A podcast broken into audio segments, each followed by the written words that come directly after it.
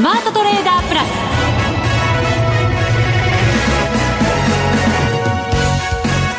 全国のリスナーの皆さんこんにちは。内田まさです。この時間はザ・スマートトレーダープラスをお送りしていきます。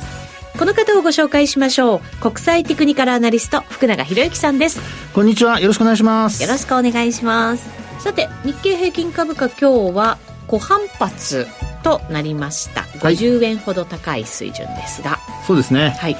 えー、まあ、トピックスの方はまあ、続落ということだったので、まあ、それもこう、ハーバーな続落ですから、まあ、正確に言うとまちまちって言った方がいいのかもしれないんですが、はい、まあ、ただ、日経平均の反発っていうのはね、朝方マイナスで始まって、えー、一時80円以上値上がりする場面ありましたので、はい、まあ、そういう意味ではあのしっかりとした値動きだったかなというところになりますよね。そうですね、はい、チャートで見るとねちょっと力強い陽線が1本立ったかなという感じにも見えますけど福永さんから見たらやっぱり物足りないんでしょうね。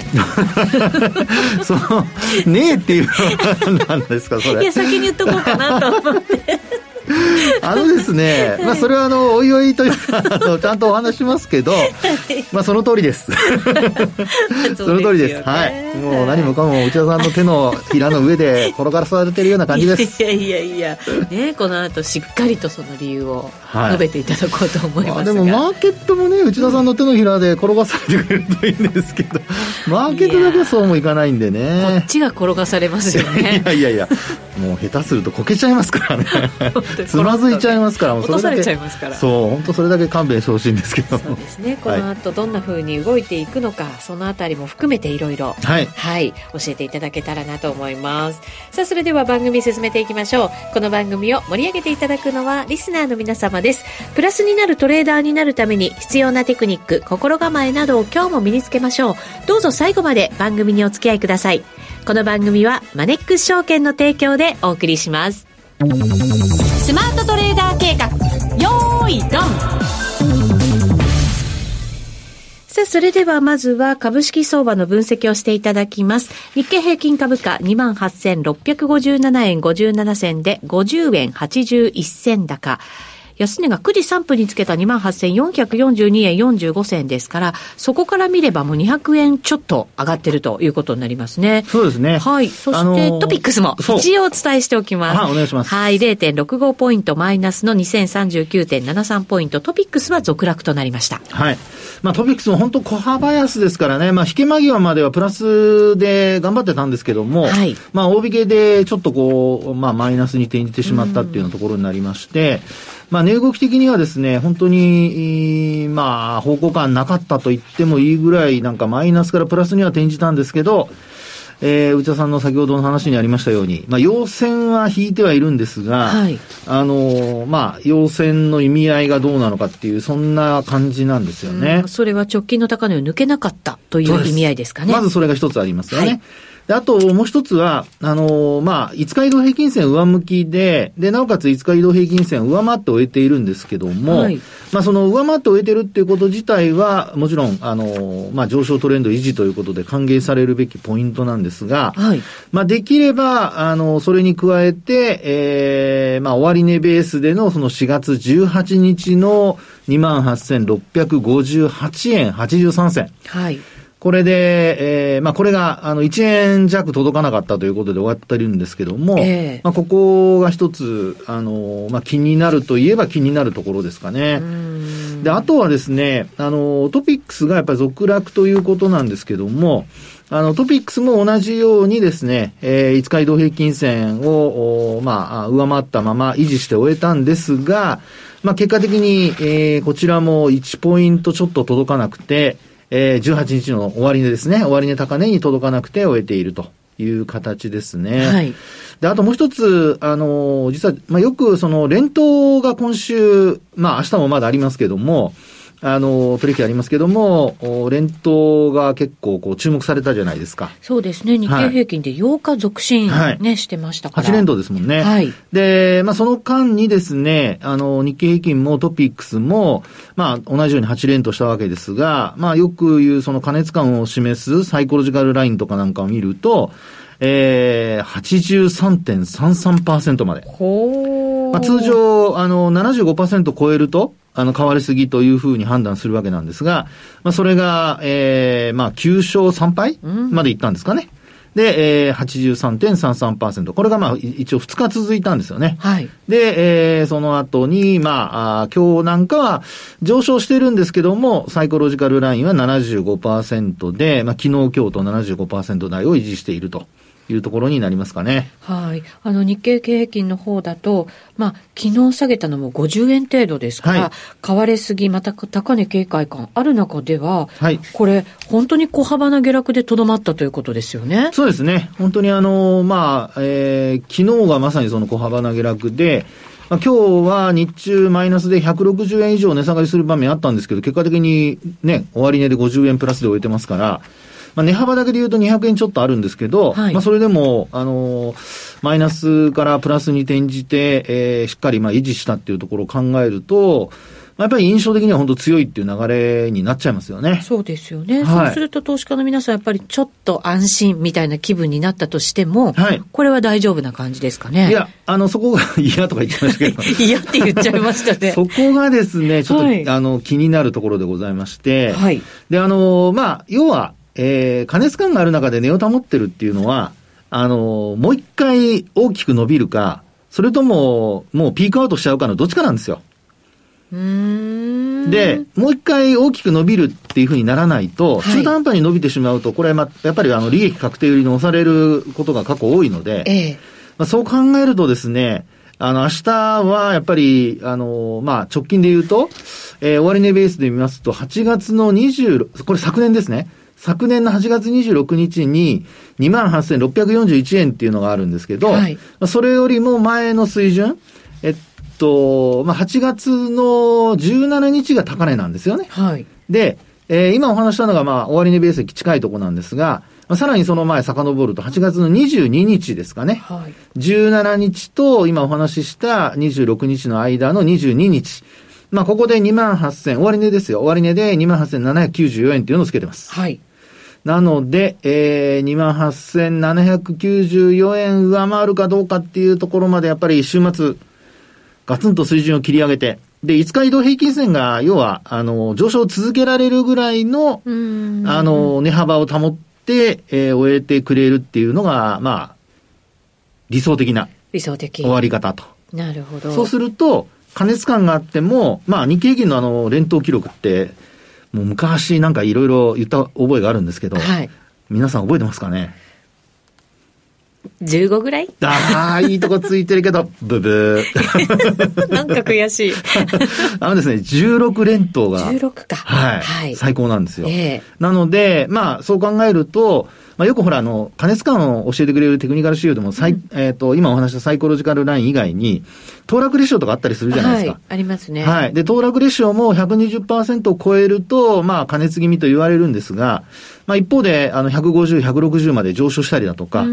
で、そういう時ほど、まあ、やっぱりマーケットは強いというふうな動きになるので、そうですね。なんかそういうなんかこう、テクニカル指標を無視した上昇の時、まあもう無視した下落の時もね、あるのかもしれませんけど、はい、ありますもんね。そうですね。えー、なので、あの、そういうですね、あの、まあ、あえー、加熱感と、それからあとトレンドっていうので対決したときにですね、VS、えー、加熱感 VS トレンドっていうので見たときに、うん、まあトレンドが勝つっていうことが、まあ過去あるわけですね。はい。なので、えー、加熱気味であっても、お今お話したように上昇株価水準をつあの、切り上げて、えー、上昇トレンドを続けるっていうことが、あまあ、発生するためには、今お話したように、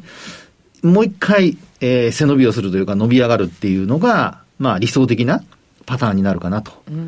なので、ここで、あの、まあ、一服しているような状況、まあ、一服から反発はしてるんですけど、えー、もし明日、あの、5日線下回るようなことになると、ちょっとですね、流れとしては、あの、逆回転に向かう可能性が高まるので、まあ、要はもう、あの、高値からのピークアウトですね。はい。みんながもうそろそろ、あ、まあ、もういいかな、みたいな感じになってしまって、えー、安心している中で、えー、まあ、株価水準が切り下がると。で、あの、今回ですね、その株価水準切り下がる、仮に切り下がった場合ですけど、あの、注意しないといけないのが、5日線と25日移動平均線の乖離が結構広がってるんですよ。そうなんですよ。25日線って結構下なんですよね。まだ2万8000円より下じゃないですか？そうです、そうです。あのね、2万7850円なんですよ。そこまで落ちる可能性があるってことですか？一旦、もしくは、目処としてですけどね。そうです、そうです。今はですね、ですから800円ぐらいあるんですよね、今日の終値からすると。なので、まあ、本当にあの、ウォーレン・バフェットさんの話が出た後に、株価水準が切り上がって1000円近く上げたわけですよ。1000円ちょっとかな。で、昨日その反動でちょっと下げて、で、結果的に今日また少しこう戻していると。で、昨日の下げ分は完全に取り戻している形になってくるので、まあそうなるとですよ。やっぱりもう一回伸びていかないと、えー、株価的にはですね、あのー、上昇トレンドが一服して、5日線が今度、あの、ちょっとした値幅を伴う下落で、横ばいないしは下向きに変わってしまうというですね、まあ、そういうそのトレンド転換の可能性がこう出てきていると。はい。それをですね、ちょっと注意しないといけないのかなっていうところだと思うんですよね。3月の上旬ぐらいにもぐーっと2万8000円中盤ぐらいまで上がっていって、はい、この時も5日線と25日線の乖離がね、結構あって、そうです、そうです。この時は落ちていって、はい、25日線も下回ったわけですよ。そうです。で、これ、4月の上旬ですかね。はい。まあ、一旦、はい。5日線と25日線、ちょっと乖離して、はい、この時も25日線を下回るところまで下落して。そうなんですね。なので、まあ、今年に入ってから今の内田さんのあの話にあるように、25日線と5日線の乖離、まあ、あの、株価でもいいんですけど、乖離が広がったところから落ちてくると、1回5日線下回って下向きに5日線が変わるとですね、まあ、過去2回起こったうち2回とも全部25日線下回ってると。そうですね。はい。なんとなくこう、急転直下みたいな落ち方するんですよね。ズドンってね。そうです、そうです、そうです。まあ、あの、3月の時は、あの、SVB ですね。あの、シリコンバレーバンクの、ええー、まあ、破綻の話があったので、まあ、そのあたりはちょっと、と思われる方もいらっしゃるかもしれないんですが、ただ4月の頭も同じような状況でズドンと落ちましたので、まあ、そう考えるとですね、今回も、おまあ、二度あることは、3度あるじゃないですけど、ちょっと非科学的になってまいりましたけど。はい。はい。まあそういうことをですね、ちょっと注意しておく必要があるのかなと。で、まあ、あのー、今お話したような状況、ただ、あのー、もし仮に25銭下回ったとしてもですよ、これまでも、あの、過去2回、それぞれまた、えー、株価水準切り上げてるわけですよね。うそうですよね。はい。で、直近ではもう特に、その、年初来高値更新してるわけですから。はい。日経平均はですけどね。で、そう考えますと、あの、今回の下落っていう、まあ、仮に起こった場合ですけども、うん、あの、まあ、あその原因にもよりますけど、まあ、原因がこれまでの2番煎じのような動きで落ちるのであれば、まあ、基本的にはまた戻すっていうですね、そういう流れが、えー、考えられるのではないかというところでしょうかね。うん、そうすると本当にすごい弱い相場になっちゃうよっていうことではなく、はい、一旦この加熱感を冷ますような、そうです。ちょっとした下落がある可能性はあるよという。はい、まあでもただ中身次第ですよ。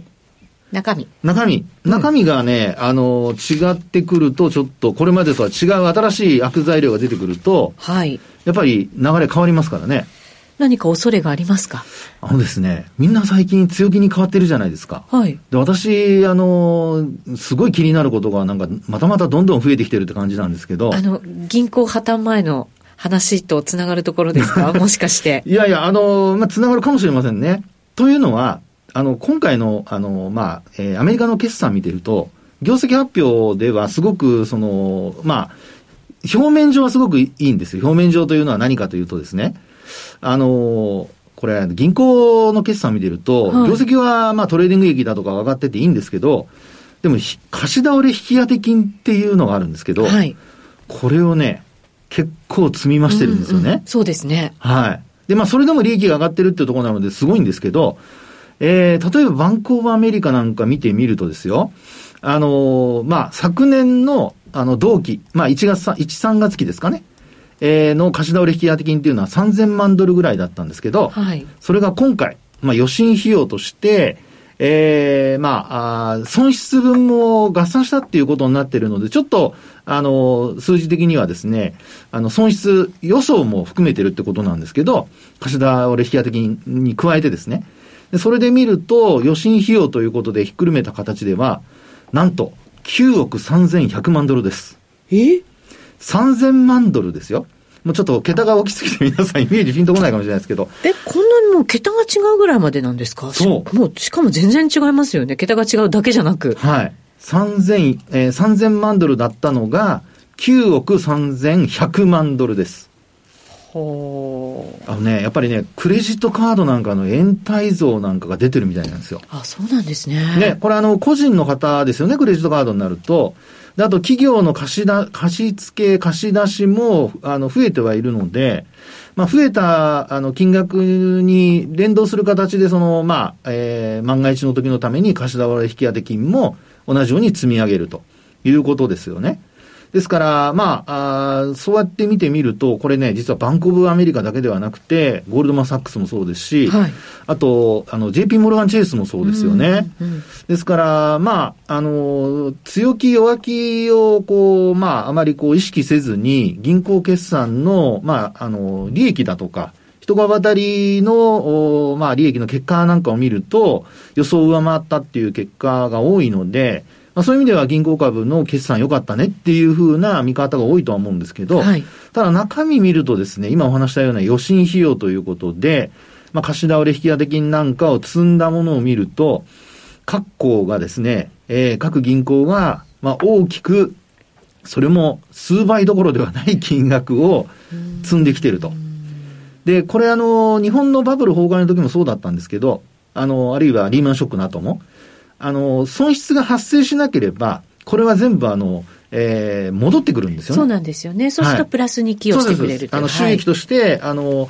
えーまあ、戻されるということになるんですけど、まあ、これだけ戻ってくればね、それだけもう本当に、あの、銀行株また上昇っていう流れにはなると思うんですが、はい仮にこのお金額分が、まあ、損失に、まあ、あるいは貸し倒れのままになるとすると、まあ、結構なですね、金額なんですよね。っていうことは、それだけ、あの、まあ、要は、お金は、あの、返せない企業がたくさん出てきてる、あるいは個人の、個人が、はい。はい、方が出てきてるってことになりますから、景気はいずれにしても良くないって話ですよね。まあそうですね。家計もね、ずっとよくって、で、あのー仕事をする人たちもね、あの、はいたくさんまだまだ、あの、職があってっていう状況が続いてきたので、そうです。ね、なんとなくその恐れって今どうなのって思っちゃいがちですけど、はい。もう、そういうふうにですね、あの、表面上は、あの、まあ、あるいは、あの、足元ではそんなに悪化してないようには見えるんですけど、実際に、あの、各校がですね、あの、まあ、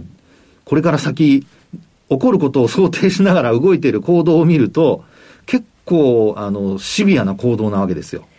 まあ、そうですね、はいあとはあの地銀からこういう大きい銀行なんかにお金が動いてるっていうのもね、はいあの今回のやっぱり決算では見られるということなので、今後、この、まあ、大きな銀行だけじゃなく、小さな銀行は逆にお金が流出してしまって、そうです。運営が苦しくなるってこともあるわけですからねそ。の通りですね。ですから、あの、まあ、これから、ね、あの、来週、うゴールデンウィークの間に、えー来週、再来週ですか、あの、大型連休の間にですね、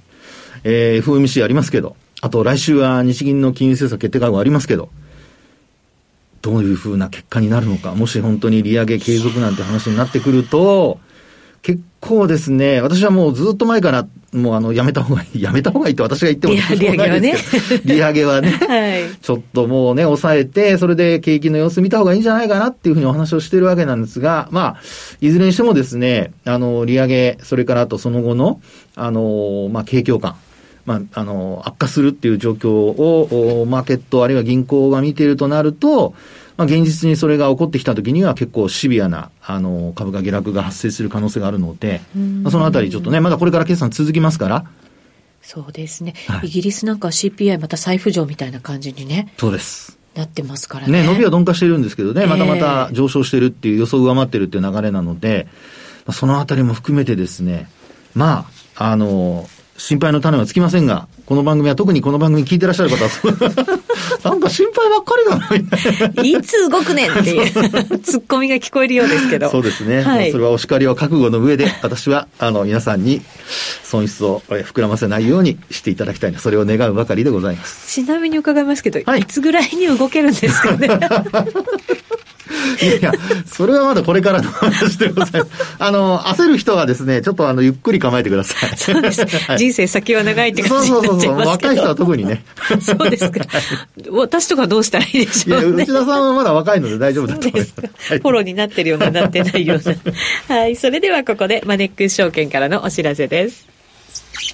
投資家の皆様、マネックス銘柄スカウターをご存知ですか？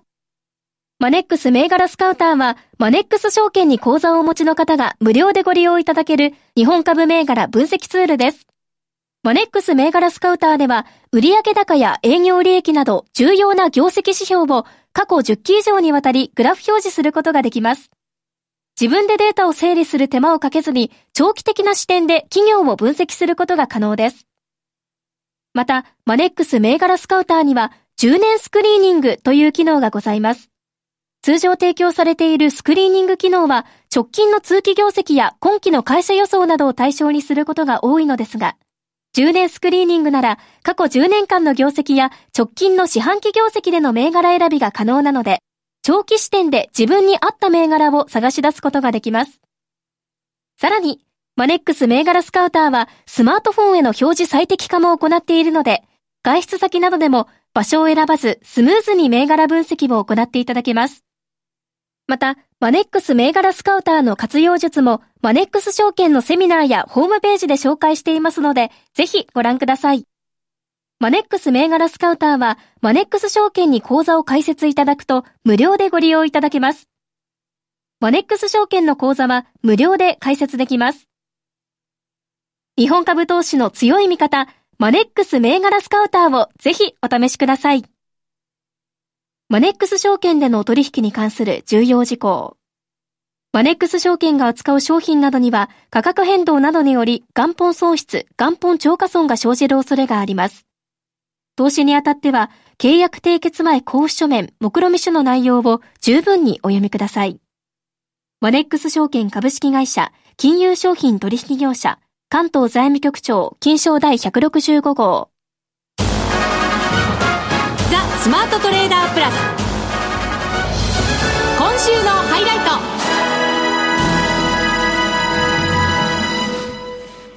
さて、ここからは為替相場の分析です。ドル円現在134円49銭から50銭あたりでの取引となっています。今日高値134円90、私の手元だと97銭ぐらいまでありましたので、はい、そこから見るとちょっと今調整しているようなここ2、3時間で、はい、いう感じではありますけれど。そうですね。はい。まあ昨日が135円の10銭台まで上昇する場面ありましたので、ましたね。はい。まあそう考えると昨日の値幅の範囲内、まあそれも上限のところでの値動きというところになるでしょうかね。あ、そうですね。なんかね、はい、あの、チャートで見ると、足はすごい短い感じですわね。そうですね。はい。はい、で、あのー、まあボリンジャーバンドなんかでいつもお話しするんですけど、まあ一応ですね、あのー、今のところは上向きの、あのー、プラス1シグマとプラス2シグマの間で推移しているというところなので、まあ、あの、ドル円に関しては緩やかな上昇トレンドが続いているという形かなというふうには思いますけどもね。はい。はい。で、あの、今週やっぱり注目されるのは、まあ、あの、経済指標で、例えばあの、ニューヨーク連銀の製造業景気指数が、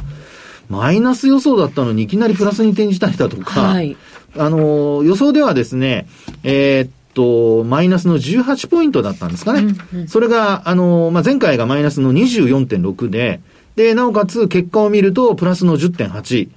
まあ、強かったんですよね。そうですよね。はい。で、あと今晩、あの、これも同じく、あの、4月の、あの、今度はフィラデルフィア連銀なんですけど、製造業景気指数が発表される予定になっていて、まあ、これもですね、あの、まあ、前回がマイナスの23.2で、予想は今回マイナスの19.2ということで、こちらもマイナス予想。ただまあ前回よりは若干改善するというところなんですけど、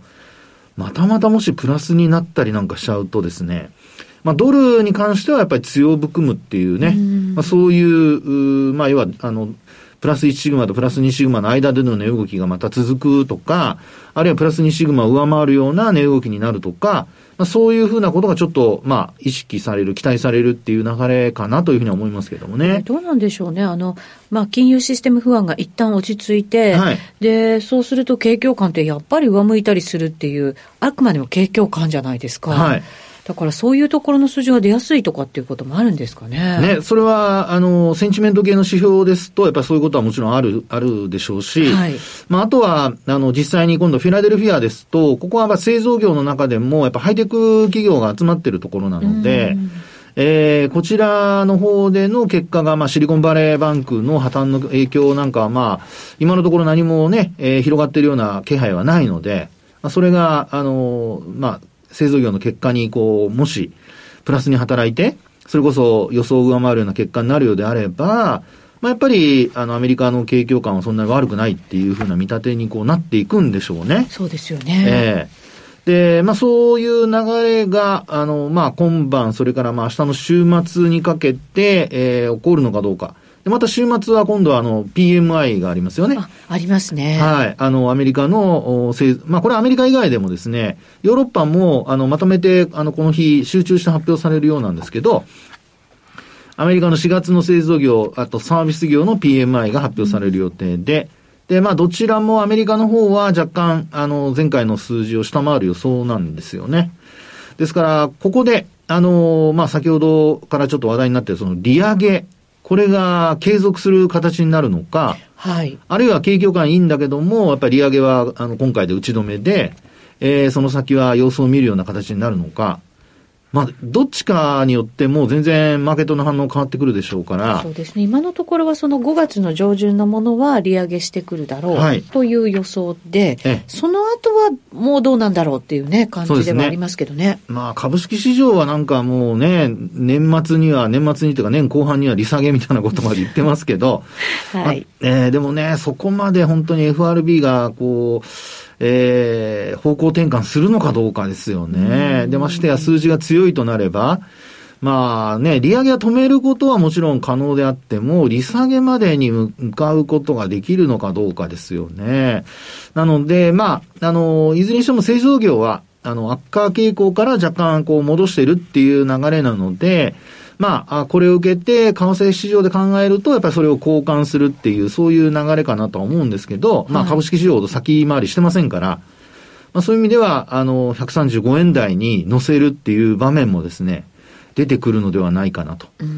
ですから、ちょっとショートしてる人で踏み上げというか、まあ、持ち上げられたりしないようにだけは、まあ、結果を受けてですね、今晩からですよ。あの、フィラデルフィア連銀の結果から受けて、まあ、ええー、まあ、ドル高の方に引っ張られないように、まあ、そこだけちょっと注意する必要があるのかなっていうところだと思いますけどね。そうですね。大体だから経済統計アメリカのものがいいとするとドル買いに動くっていう結構単純な感じで考えておけばいいんですかね。はい、そうですね。足元は。ええ、あのー、まあ、基本的にそんなに大きく動いてませんから。で、万が一こう大きく動いた時に注目されるのは、これはもう3月の8日、まあ、要はシリコンバレーバンクなんかの破綻の前の時のつけた高値、137円90銭っていうのがあるんですけど、はい、まあ、万が一ですけどね、135円超えて、えー、ドル高になるようでしたら、今お話したような3月8日の水準、まあ、そこが一つ、やっぱり利確で皆さん狙っているところになると思うのでですね、まあ、そのあたりに近づいた時にはちょっと注意が必要かなと。うん、まあ、そこから買うのはちょっと、まあ、よほどね、なんか材料がないと、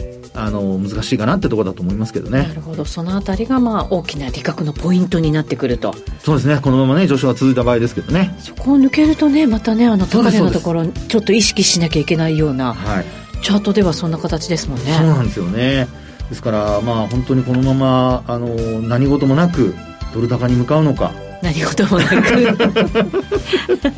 慎重ですこちらも拾いますね。ということで残念ながらそろそろお別れのお時間でございます、ねはい、ここまでのお相手は福永博之と内田まさでお送りしました。それでは皆さんまた来週。この番組はマネックス証券の提供でお送りしました。